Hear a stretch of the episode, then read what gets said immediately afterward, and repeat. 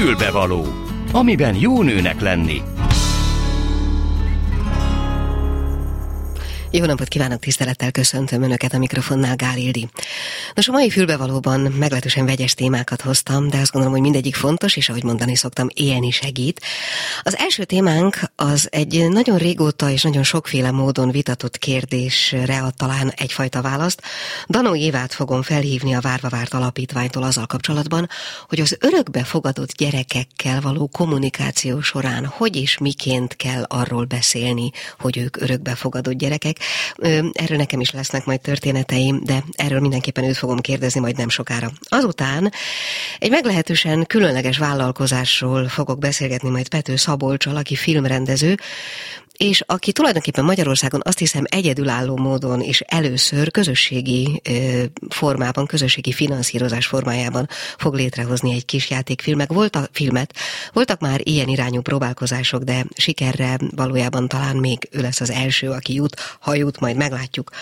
Aztán fél kettő után kicsit, hát hogy mondjam, igazodva az őszhöz és a különböző ünnepeinkhez, beszélgetni fogunk Nagy Zsoltal a gyászmunka csoport csoportok működéséről, vagyis arról, hogy mennyiben könnyíti meg a gyász feldolgozását az, hogyha ebben a történetben nem vagyunk egyedül, tehát a mások gyásza mit tesz hozzá a sajátunk feldolgozásához. És végül egy kis könny- könnyítésként, vagy egy kis könnyűségként hoztam e, néhány a tökmaggal kapcsolatos információt, sőt még egy receptet is annak felhasználására. Ez lesz a mai fülbevaló. A Klubrádió női magazinja tényleg fülbevaló. És itt van a vonalban Danó Éva, a Várva Várd Alapítvány képviseletében. Szia! Sziasztok, sok szeretettel köszöntök mindenkit. Nem tudom, mennyire hallottad a felvezetőt. Én azt gondolom, hogy az, az a gyerekekkel való kommunikáció önnön örökbefogadásukról az egy nagyon régi téma.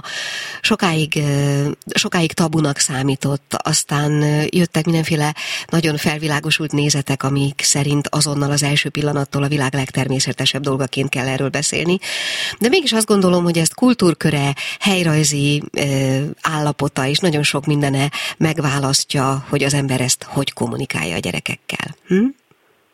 Én, én azt gondolom, hogy ahol mind, minden területen az embernek az életében őszinte kommunikációt vár el, és mindig az is fontos szerintem, hogy mennyire tudunk empátiát gyakorolni egy-egy helyzetben, tehát nekünk mi esne jól.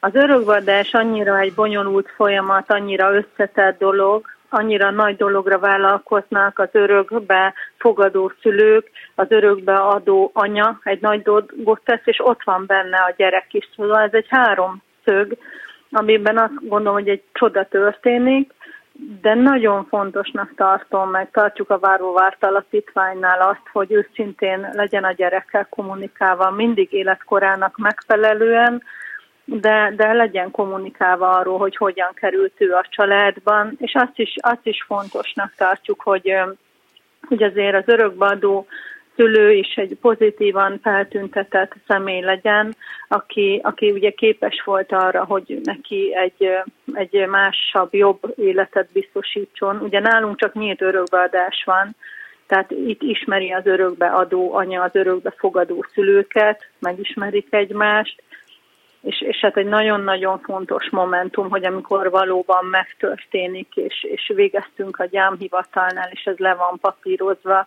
akkor mindig kérjük a szülőket, hogy hogy akkor hagy készülhessen egy fotó, ami majd később, ha a gyerek érdeklődik és kíváncsi, hogy honnan és hogyan, akkor ez legyen az első dolog, amit meg lehet neki mutatni, hogy szeretetben történt meg az ő örökbeadása. Uh-huh. Azzal kapcsolatban nem éreztek akár ellenállást is, vagy akár csak tartózkodást ezzel a fajta, hogy mondjam, nyílt és, és természetes kommunikációval kapcsolatban? Arra gondolok, hogy mondjuk a tágabb környezet számára mennyire vállalható, akár egy kis faluban például, hogy a gyerek örökbefogadott gyerek mindig, amikor uh, ugye megfogalmazódik egy anyában, hogy, hogy nem tudja vállalni azt a, azt a gyereket, és akiket mi lekísérünk, ugye krízis terhesek, a krízisbe kerül az egész élete attól, hogy ő várandós lett. Elutasítja a szülő, a férj, az egész családja, és igen, egy kis faluban az egész közösség is, hogy miért lett megint várandós, miért terhes, tehát itt kezdődik a probléma, itt csatlakozunk mi be, hogy az anyaságát igazából egy civil szervezeten keresztül tudja megélni, mert itt kap elfogadást anyaként. Az, hogy, ő ezt, hogy ők ezt mennyire vállalják be, az a tapasztalat a hozzánk került kismamák, fölvállalják már, végig gondolják, végig beszéljük, gondozás alatt vannak, hogy, hogy nekik és a gyermeküknek mi lenne a legjobb.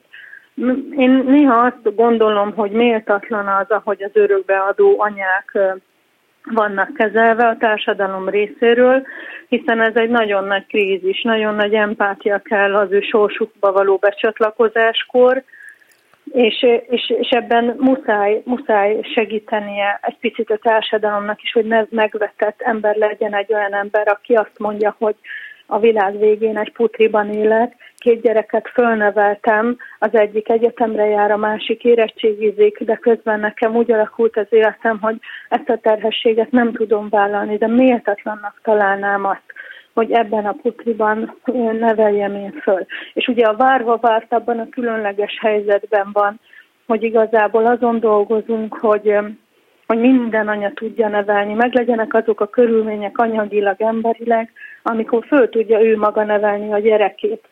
De ha amikor ez nem jön össze, amikor egy hölgy mondja azt a, a kilenc hónapos várandóság alatt, hogy nem tudom ezt végigcsinálni, de el tudom fogadni, hogy ő egy olyan családhoz kerül, ők választják ki a családokat minden esetben, tehát erről nem mi döntünk. És igen, van ellenállás egy kis faluban, de, de segítünk abban is, hogy ezt hogyan tudja megharcolni, fölvállalni. Azt gondolom, hogy egy ilyen krízisben, ha segíteni nem tudnak az emberek, legkevésbé van ahhoz joguk, hogy ítélkezzenek. Hm, érzek is indulatot is a szavaidban, valószínűleg nem véletlenül, ugye? igen, igen, igen, mert, mert ez annyira nagyon tragikus sorsokkal találkozunk, és kevés empátiával hm. az emberek részéről. A Várva Várt Alapítvány a krízisterhességnek melyik, egyáltalán mitől, mikortól, vagy mitől krízisterhesség egy krízisterhesség, és melyik ponton tudtok ti becsatlakozni? Ugye mindig minket keresnek a, a kliensek, tehát nem mi keressük a klienseket, ez egy nagyon fontos momentum, tehát neki kell tenni egy olyan lépés, hogy megkeresi az alapítványt, krízis akkor szokott fellépni, amikor mondjuk van egy 8 hónapos várandós hölgy, és elhagyja a férje egy másik párkapcsolat miatt, egyedül marad, nincs hová mennie, az albérletet egyedül 8 hónapos várandósként nem tudja föntartani, és megoldások kellenek az életére, hogy ő a gyermekét hazahozhassa és nevelhesse.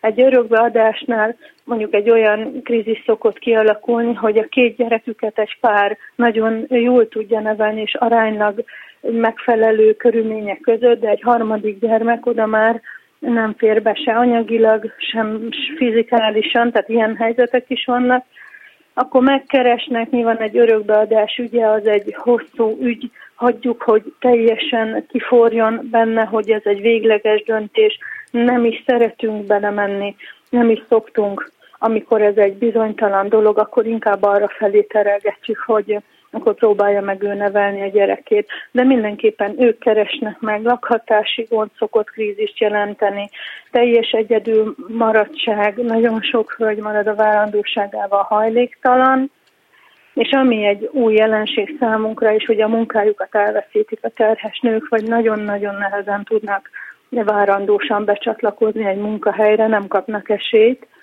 és, és sokszor ezen múlik, hogy megtartja a várandóságát, mert nyilván, ha nincsen bevétele, akkor nem tud egy gyereket vállalni.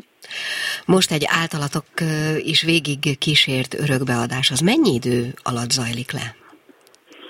Hát mondjuk egy ideális esetben, ha korán megfogalmazódunk, mert van olyan hölgy, aki azt mondja, hogy, hogy én nem rendelkezem anyai kompetenciákkal, soha életemben nem akartam anya lenni, és ő ezt nagyon-nagyon határozottan tudja, várandós lett egy alkalmi kapcsolatból mondjuk, akkor ő ezt ez, ez ugye végigkísérjük a terhességét, jelentkezik mondjuk három hónapos várandósként, és akkor ugye végig kísérjük, és amikor megszületik a baba, akkor örökbe adja. Úgyhogy ez, ez minimum a felismeréstől a gyermek születéséig tart ez a, ez a kísérlet, ha akkor jelentkezik. De van, aki később jelentkezik, tehát öt hónapos várandós már, amikor uh-huh. megérlelődik mondjuk a párjával, hogy ők ezt nem, most nem tudják vállalni, és akkor örökbe szeretnék adni. Uh-huh.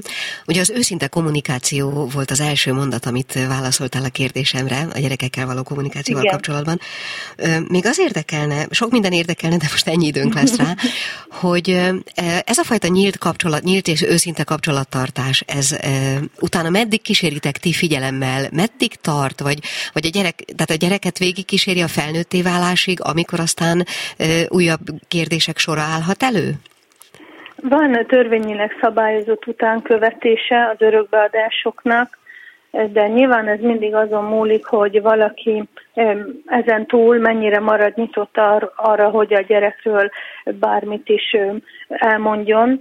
Azt tapasztaljuk, hogy a mi általunk végigkísért örökbeadásoknál nagyon-nagyon szívesen tájékoztatnak bennünket arról, hogy hogyan alakul egy gyermek sorsa az, az, az még olyat, olyan nem találkoztam, hogy a felnőtt koráig, vagy hát valaki közben felnőtt lett volna, ugye a Várva Alapítvány 12 éve működik, 10 éve aktív ezen a területen, tehát ez, ez még előttünk áll, de, de azt gondolom, hogy, hogy ahová sikerült örökbarni gyerekeket, ott azért nagyon jól, jó helyen vannak. És nyilván az alapítványon keresztül az örökbeadó anya is érdeklődhet, a vér szerinti anya, és akkor, hogyha érdeklődik egy születésnap, egy karriercsont, tehát alkalmanként rajtunk keresztül, akkor egy-egy képet is kap a gyerekről, látja a fejlődését. De nyilván, amikor kiválasztja a vér szerinti anya, hogy kinek szeretné örökbe adni a gyermekét,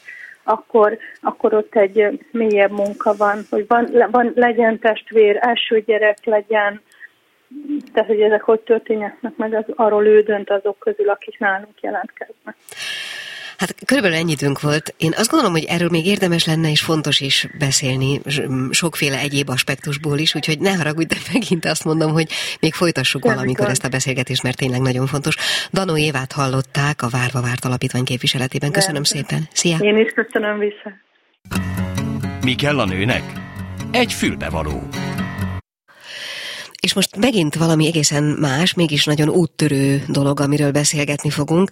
Itt van a vonalban remélhetőleg Pető Szabolcs rendező, filmrendező, akit arról fogok kérdezni, hogy egy olyan ötletet eh, találtak ki, egy olyan nagy fába vágták a fejszéjüket, hogy közösségi finanszírozásban szeretnének létrehozni egy kis játékfilmet. Hogy ennek van-e magyarországi előzménye, vagy csak ilyen nyomokban találkoztunk már ezzel? Ez lesz mondjuk az első kérdésem, ha hall engem. Szia! Szia, üdvözlöm a hallgatókat, itt vagyok. Akkor talán hallottad is rögtön az első kérdés. Volt -e ennek előzménye? Csinálták-e már mások is ezt? Mi is halljuk, de ahogy utána néztünk, nagyjából arra jutottunk, hogy magyar rövidfilm készült közösségi finanszírozással, vagy részbeni közösségi finanszírozással, azonban külföldi platformon keresztül, hiszen ott már ez nem annyira új keleti dolog. Itt Magyarországon még gyermektipőben jár, mi kettő olyan közösséget ismerünk, hogy úgy mondjam, aki platformot biztosít egy ilyen lehetőséghez, és mi az egyiket, a brancs közösséget kerestük meg a film ötletével.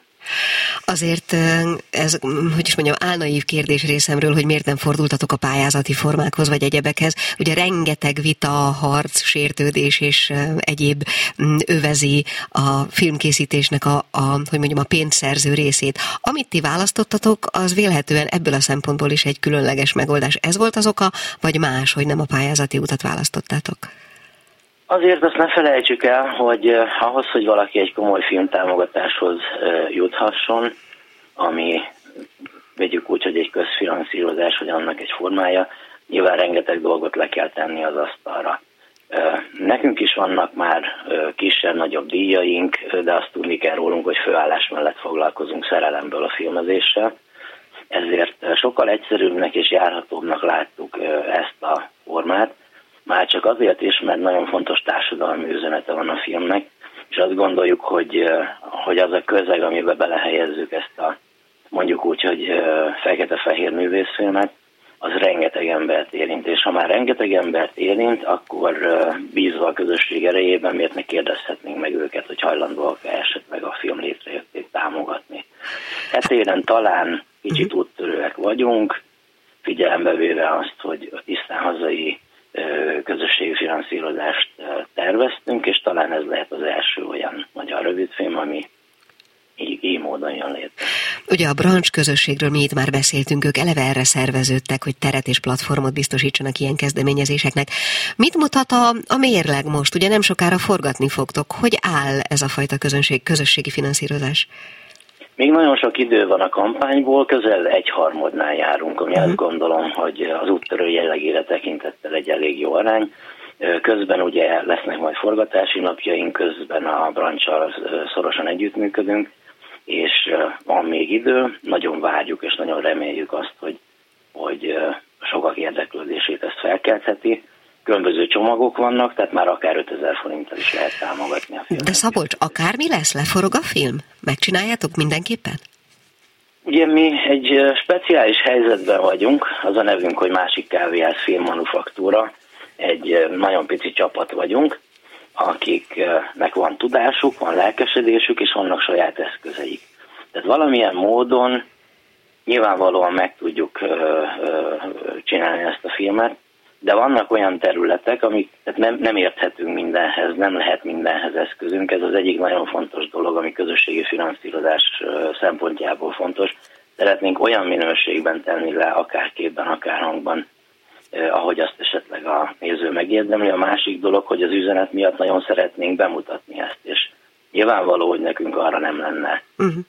pénzünk, hogy e mozitermet béreljünk, eh, és ott bemutathassuk egy zárt körű premier keretében a támogatóknak. Úgyhogy nagyon sok olyan pontja van ennek a, a filmnek, hogyha tényleg olyan formában szeretnénk lerakni az asztalra, és tényleg azt szeretnénk, ha eljutna az emberekhez, ahhoz, ahhoz szükségünk van erre a támogatásra. Uh-huh. Most már másodszor mondtad, hogy a, a társadalmi fontossága, meg az üzenete, meg a nem tudom, mi mondható el erről a filmről, anélkül, hogy nem tudom én különösebb titkokat elárulnál? Igen, a magáról a történetről csak nagyon keveset tudok mondani, hiszen bár követi a hagyományos történetmesélés szabályait, tele van művészfilmes elemekkel, már az egyharmadánál van egy komoly fordulópont, tehát egy, egy férfi elvonultan él egy félreeső házban, ahol mindenféle dolgok történnek vele, tehát lesz esemény, cselekmény bőven. Mégsem ezen van a hangsúly, hanem azon a közegen, amiben belehelyezzük ennek a férfinak a drámáját. Egy viszonylag közeli jövőben játszódik a film, amikor már érezhető egyértelműen annak a hatása, amit a mostani nem, nem törődömségünkkel teszünk a világgal. És, De klímaválság és ilyesmire gondolsz, bocsánat? Erre is gondolok, igen. Ne felejtsük el, hogy csak júliusig 11 tó szárad ki uh-huh. itthon. Nagyon sok helyen az országban már nagyon rossz a vízminőség. Folyamatosan tesszük tönkre az erdeinket, környezetünket. És kicsit úgy érzem, én személy szerint, és ugye a történetet is én írtam, hogy olyan, mintha egy autóban ülnénk, aminek ki van lazulva mind a négy kereke, és nem óvatosan, finoman próbálunk meg eljutni A-ból B-be, hanem még időnként gázt is adunk, és ez egyfajta felelőtlenség. Viszont azt is gondolom, hogy lehet nagyon szépen beszélni erről, és, és egyre inkább azt látom, hogy ez sokakat érdekel, de nem gondoljuk azt, hogy ezekkel a finom szavakkal elég, hanem azt gondoljuk, hogy egy különleges történettel, egy közeggel igenis az asztalra kell csapni, tehát nem lesz szép film hagyományos értelemben, de mégis azt gondoljuk, hogy remélhetőleg egy szép film lesz. A kollégáid, illetve a filmben játszó színész vagy színészek, ők, hogy mondjam, együttérzésből és barátságból álltak mellé a kezdeményezésnek, vagy hát anyagi érdekeltségük is van benne? Anyagi érdekeltségünk semmi nincs benne, sőt, mi több, ez nekünk csak pénzbe fog kerülni. Van ilyen, igen. Lelkesedésből, szerelemből csinálja a csapat, és mindenképpen szeretném elmondani azt, hogy Karajos Gábort kerestük meg, és kértük fel a főszerepre, főszerepre aki hihetetlen nyitottsággal áll ehhez a témához, és, és nagyon lelkes ebben az ügyben, de anélkül sem tudnánk ezt a filmet létrehozni, hogyha nem kerestünk volna olyan helyszíneket, amiket ingyenesen kapunk meg. Uh-huh. Hiszen egy hasonló rövidfilm 4-6-8 millió forintból készül minimum, és nem néhány százezer forintból, amit mi a főállásunkból, félretett kis fizetésünkből, meg a saját eszközünkből meg tudunk valósítani. Úgyhogy nagyon köszönöm, mert egy magánszemély biztosított egy forgatási helyszínt, a téma miatt megkerestük a Pirisi Parkerdőt, megkerestünk Pápateszér önkormányzatát, ahol a polgármester úr is rettenetesen nyitott volt. Nélkülük semmiképpen nem jöhetett volna létre ez a, ez a film. Az, hogy nem jöhetett volna létre, az azt jelenti, hogy már forgott belőle valami? Minimális rész igen, tehát nem egyben forog, hanem több részletben igen, tehát valami már elkészült, döntően november folyamán lesznek a fontos forgatási napjaink. Jó, hát én kívánom nektek, hogy ezen a módon, hogyha létrejön ez a film, akkor az érje el azt a hatást, amit reményként eddig ehhez fűztetek, és csináljatok sok olyan fontos dolgot, ami társadalmilag ezért azért bármiért figyelemfelkeltő, és nagyon fontos, és remélhetőleg előbb-utóbb erre, mm, hogy mondjam, pályázati forrásotok is lesz. Én ebben bízom. Én nagyon szépen köszönöm mind a magam, mind a kis csapatom nevében, hogy így ismeretlenül is megkerestél bennünket. Pető Szabolcs filmrendezőt hallották. Köszi, szia! És körülbelül ennyit szántam én most erre a fél órára, nem sokára következnek a hírek, a hírek után pedig megint csak egy másik aspektusból, az élni segítés egy másik aspektusából, a gyász munkáról, illetve a csoportos gyász feldolgozásról lesz szó. Nagy Zsoltal fogok beszélgetni elsősorban arról, hogy mit tesz hozzá a másik ember gyásza, miben segít földolgozni a magunkét. Ez lesz tehát fél kettő után, addig pedig nem sokára következnek a hírek. Folytatódik a Klubrádió ékszere, a fülbevaló. Folytatjuk, igen, méghozzá a gyászcsoport munkáról fogunk beszélgetni. Nagy Zsolt mentálhigiénés szakemberrel, gyászcsoport vezetővel, és mielőtt megengedném, hogy szóhoz jusson, szeretnék egy idézetet mondani Poltálentől, így szól. Elfogadni tudni a másik halálát annyit jelent, mint elfogadni egy soha viszont nem látást, egy hang és gyengétség, esetleg gyűlölet megszüntét, amelyek hordozói voltak a kapcsolatnak, belenyugodni a közösen elképzelt jövő szétfoszlásába, hiányába, az örökös és végleges hiányba. Halló! Halló, igen, üdvözlöm a hallgatókat. Jó napot kívánok, illetve már nem is emlékszem, hogy tegeződünk-e, talán tegeződjünk az egyszerűség igen, kedvéért, igen, jó? tegeződésben maradtunk, abszolút szervus. Jó, nagyon örülök. Szóval e, már, ez a, már ez az idézet, amit mondtam, e, is arról szól, és ebben érzek is némi ellentmondást, hogy e, hogy az ember személyesen marad egyedül, egyedül marad egyedül, hogy, hogy kapcsolódhat ez bárki másnak a gyászához? Nyilván a megosztottság, vagy a fájdalom megosztása az valamiféle segítség, de hogy működik egy gyászcsoport? Ami így a gyászcsoportok esetében a legnagyobb segítség, talán úgy mondhatni, legnagyobb mankó lehet, az egy sorstárs közösség, amikor megtapasztalhatja az, aki valamelyik szeretét elveszítette, hogy, hogy nincsen egyedül a fájdalmával. Hozzá hasonló emberekkel ta, találkozhat, akik vagy a szüleiket, vagy a társukat veszítették el, és hogy megérződik ezekben a csoportokban, hogy megértetté válnak, illetve hogy őket is megértik. És talán ezeken mentén tud a csoport nagyon segíteni. Igen, ezt értem. Azt uh, nyilván a, vannak ugye a gyásznak különböző fázisai, Így erről van. már beszéltünk ebben a műsorban is korábban egyszer, de mégis azt gondolom, hogy abban a fázisban, amikor az ember még, még nagyon friss állapotában van a gyásznak, és még, tehát azt gondolom, hogy ez a fajta nyitottság, ez nem rögtön jelentkezik talán. Ez így van, tehát hogy ezek a gyászfeldolgozó csoportok is egy folyamatot járnak be. Tehát, hogy tíz alkalommal két heti rendszerességgel találkozunk, és hogy úgy van kialakítva a folyamatnak is a menete, hogy ahogy a bizalom erősödik a csoportokban, ahogy jobban kialakul az, hogy tényleg valaki a csoporthoz tartozóvá érzi magát, annál inkább mélyülnek a témák is. Tehát, hogy megjelenik így a csoport folyamat közepén például a fényképek mentén való elmélkedés, emlékezés, van, amikor leveleket írnak, akár kimondott, vagy ki nem mondott érzéseket tesznek megjeleníthetővé, és az, hogy, hogy ki hogyan járja be ezt az utat, a saját egyéni útját, az mintául tud szolgálni, és segíteni tud a gyászolóknak is abban, hogy, hogy esetleg egymástól tanulhassanak. Uh-huh. Ugye az előbbi idézetben is benne volt például az is, hogy akár a gyűlölet elvesztése is egy kapcsolat megszüntével együtt jár. Szóval azt akarom csak mondani, nem feltétlenül kizárólag pozitív érzelmeink vannak a, az elhunyt iránt. Mm, mennyire színezik át ezek a, ezek a nehezen, vagy talán nehezebben kimondható érzelmek mm, ezeket a foglalkozásokat? Abszolút színesebbé teszik, hogyha mondhatom, és amit te is mondtál, igen, az éremnek mindig két oldala van, és általában amikor gyászolunk, valahogy a nehezebb érzéseket talán félünk is saját magunk, illetve sokszor a csoport többi tagja felé is valahogy kimutatni, mert hogy ebben azt gondoljuk, hogy akkor azáltal lelepleződünk, vagy, vagy eláruljuk így az elvesztett szerettünket, de hogy egyáltalán nem erről van szó, és hogy ez abszolút így a csoport folyamatokat is megszínezi, illetve nagyon sok esetben tényleg az, hogy mondjuk valaki esetleg egy nehezebb kapcsolatot, egy nehezebb történetet behoz az elvesztett szerettével kapcsolatban, az rábírhatja esetleg a másik résztvevőt is, hogy, hogy igen, ha ő ezt megmerte osztani, vagy akár ráébr, ráébresztődik, akkor ő is sokkal könnyebben ezt meg tudja osztani, és el tudja mondani. És sokszor ez önmagában már a kimondás által is tud segíteni, mert hogy valami olyat, ami fáj, valami olyat, amiben tabusítottunk sokáig, és magunknak se akartuk beismerni, kimondhatóvá tesszük, és, és a csoportban viszont biztonságban megértést kapunk. Mond, azok, akik ebben a csoportban részt vesznek, azok ugyanabban a fázisban vannak, önöngyászokban, vagy teljesen különböző stádiumában kapcsolódnak be?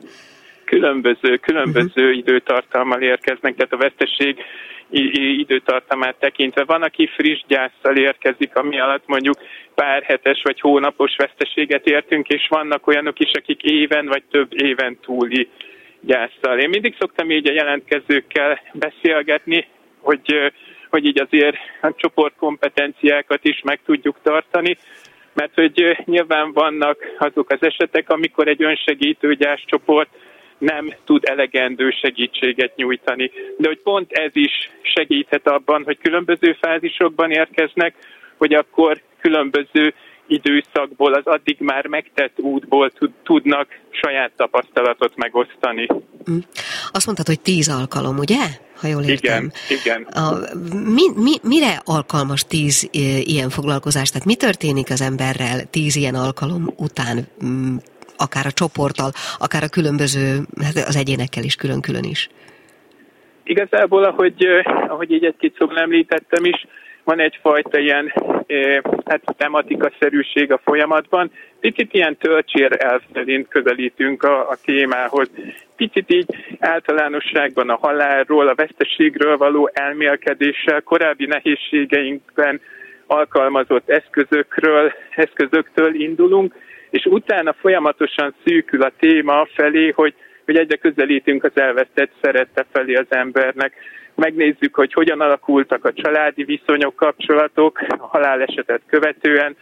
Vannak olyan részek, feladatok, amikor, ugye említettem, fényképek mentén elmélkedünk. Van olyan rész, ami nagyon fontos rész, például a levélírás, mert hogyha valakinél úgy történik a veszteség, hogy nem adatott meg esetleg a búcsúzás lehetősége, vagy, vagy megadatott, de korábbról mégis valamilyen kimondatlan érzésekben maradtak a gyászolóban, akkor erre ez teret tud adni.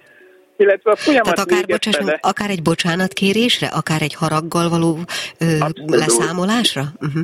Abszolút teret tud adni. Tehát én nagyon szeretek érzések mentén, a Rogerci személyközpontúság mentén dolgozni, mentálhigiénész szakemberként is, és hogy, és hogy megragadni tényleg azt az éremnek mind a két oldalát. Ugyanúgy teret adni a haragnak, vagy például bűntudat konferenciát rendezni, mert hogy azért egy gyászban és a hullámzásban nagyon-nagyon sok érzés megjelenik, amivel így szembesülünk, és, és ez sokszor, hogyha nem adunk ezeknek kifejeződési lehetőséget, akkor ez hosszú távon ott marad. Tehát, hogy hiába mondják, hogy majd a gyászév letelte után könnyebb, én abszolút úgy gondolom, hogy az egy év az így is úgy is eltelik.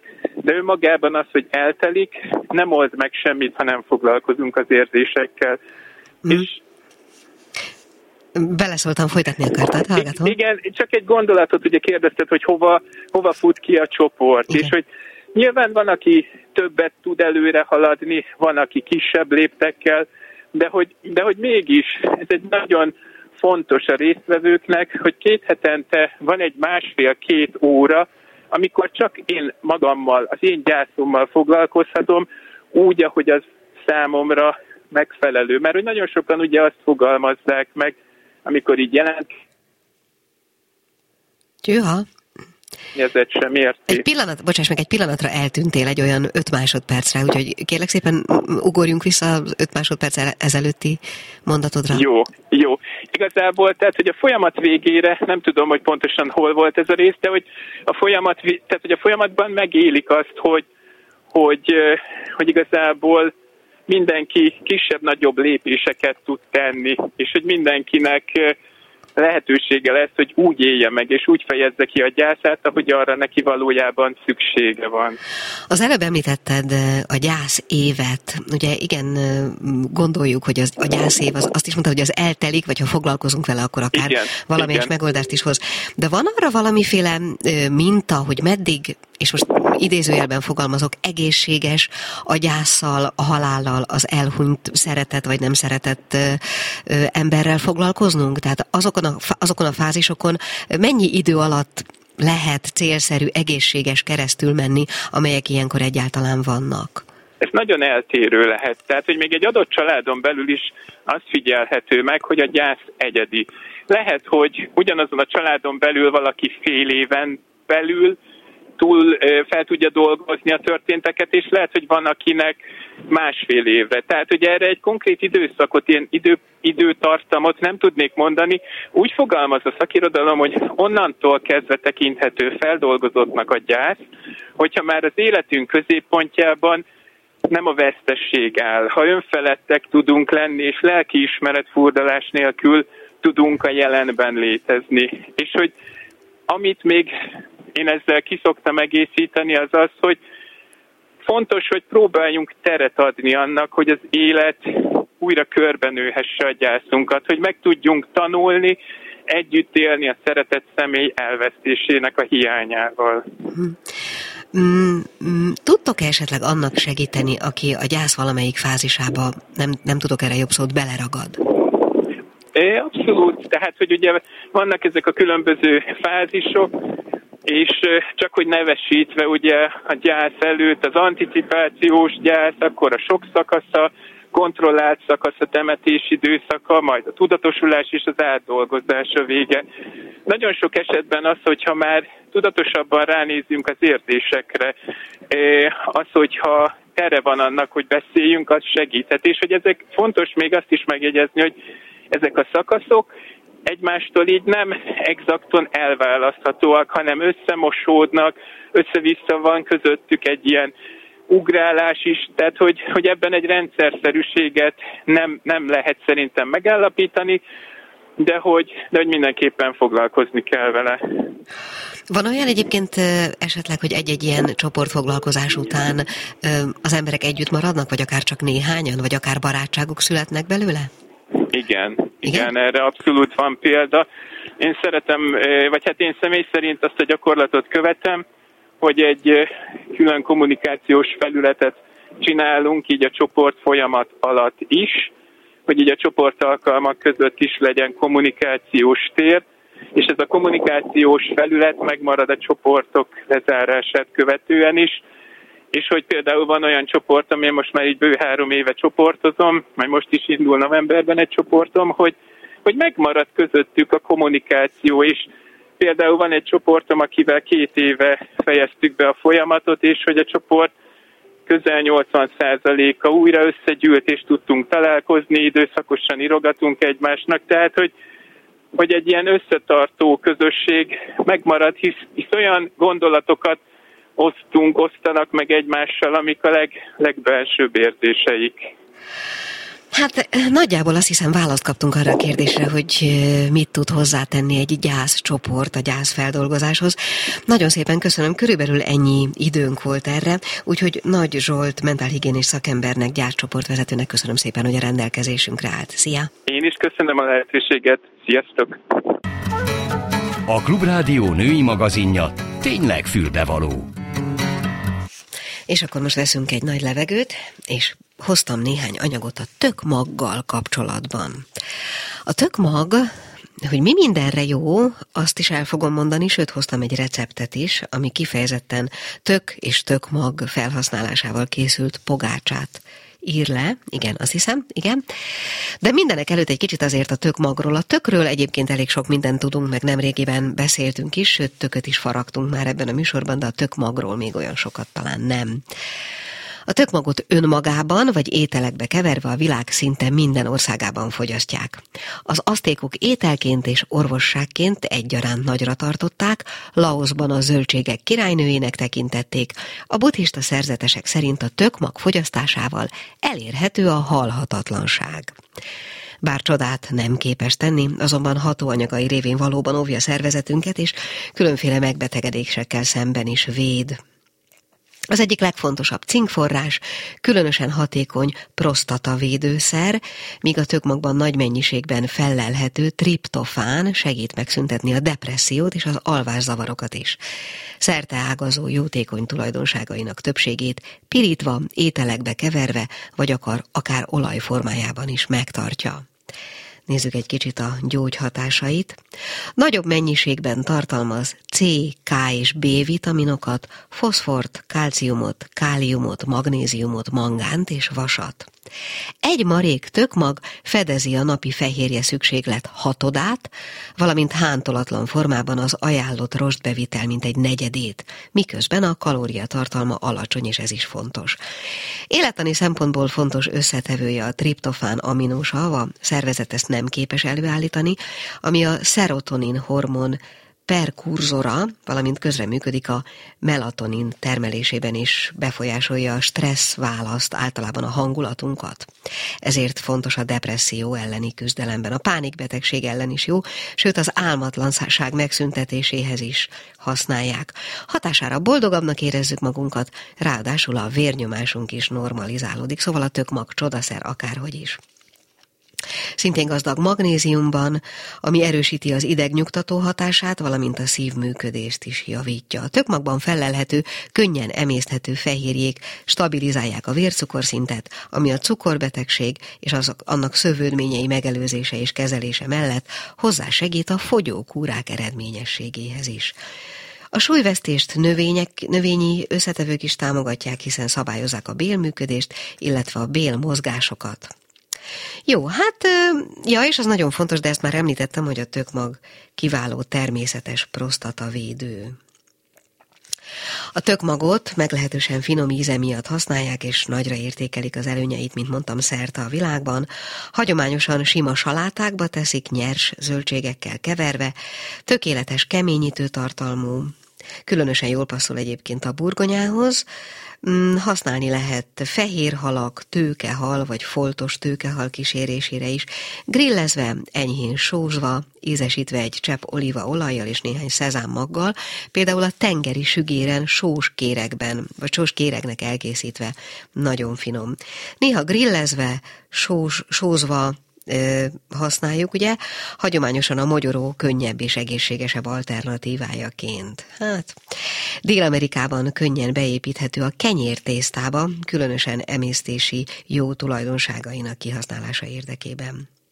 De ha készíthetünk belőle pogácsát is, és ennek is nem sokára el fogom mondani a receptjét, először azonban megnézzük, hogy mi az, ami kell hozzá. Nos, kell hozzá két és fél deka friss élesztő, kell hozzá egy deci langyos tej, egy teáskanál cukor, fél kiló liszt, só, 10 deka margarin, 15 deka reszelt sajt, egy darab tojás, és 15 deka sült sütőtök püré, valamint egy kis tejföl.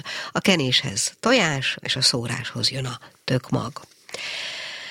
Az elkészítés egyébként nagyon egyszerű, az élesztőt langyos tejjel és cukorral felfuttatjuk, a lisztet egy tálba szitáljuk, összekeverjük a sóval, aztán elmorzsoljuk benne a margarint. Ezután hozzáadjuk a reszelt sajtot, a felfuttatott élesztőt, a tojást, a tök pürét, és annyi tejfölt, hogy összeálljon a tészta. Alaposan összegyúrjuk és letakarva meleg helyen a duplájára keresztjük. A megkelt tésztát lisztezett deszkára borítjuk, és körülbelül két centiméteres vastagságúrá kinyújtjuk, majd egy éles késsel átlósan bevagdossuk. Pogácsa szaggatóval kiszaggatjuk, és a pogácsákat sütőpapírral bélelt tepsire pakoljuk. A tetejüket megkenjük tojással, és megszórjuk a tökmaggal. 30 perc kelesztés után 180 fokra előmelegített sütőben szép pirosra sütjük. Ez volt tehát a tökmagos pogácsa receptje, amiben nem csak tökmag, hanem tök, sültök, püré is van. És hát beszéltem egy kicsit a tök, a tökmag olaj és a, a tökmag, a pirított tökmag élettani hatásairól is. Hát én körülbelül ennyit szántam a mai műsorban ö, különböző témákból, és most gyorsan össze is foglalom, hogy mi az, amiről beszéltünk. Először az örökbefogadásról, aztán egy kicsit elkalandoztunk persze, Danó Évával, a Várva Várt Alapítvány képviseletében beszélgettünk. Az örökbefogadásnak elsősorban a kommunikációs kérdéseiről, illetve arról is, hogy a krízis terhességgel foglalkozó Várva Várt Alapítvány nem csak kommunikációs, hanem egyéb területen is mi módon e, tud segítséget nyújtani, és kiknek. Erről egyébként tervezek még majd egy hosszabb beszélgetést is, akár egy másik műsor, talán a Zsebenciklopédia keretei között. Aztán itt volt Pető Szabolcs, filmrendező, aki közösségi finanszírozás keretei között szeretne létrehozni egy rövid filmet, egy kisjátékfilmet, aminek egyébként még talán a címét is elmerészelem mondani, talán nem kapok ki érte, úgy szól, hogy Alagút a fény végén. Ez lesz a filmnek a címe. Aztán pedig a félkettes hírek után a Nagy Zsolt mentálhigiénés szakemberrel beszélgettünk arról, hogy a gyász munkában mennyiben tud segítségünkre lenni, hogyha azt nem egyedül, hanem csoportban végezzük. Ő ilyen csoportokat vezet, és ennek a tapasztalatairól számolt be. Végezetül pedig egy kis lazításként a tökmagról beszéltem önöknek, hoztam egy receptet is, ami a tökmagos pogácsáról szól, amiben nem csak tökmag, hanem tök hús is van. Ez volt tehát a mai Fülbevaló, mondom, én körülbelül ennyit szántam. Csütörtökön a zsebenciklopédiában egy ismétlést fognak hallani, azt a műsort, aminek az volt a címe, hogy Önazonosság 2.0. Nyári Krisztián és Pápai Rómeó voltak annak a műsornak a vendégei, és lesznek természetesen az ismétlésben is. Aztán legközelebb jövő héten csütörtökön találkozunk. Én tisztelettel köszönöm, hogyha meghallgattak. Gál Ildit hallották, ez volt a mai fülbevaló a viszonthallásra. A Klubrádió nem csak nőknek szóló magazinját, a fülbevalót hallották.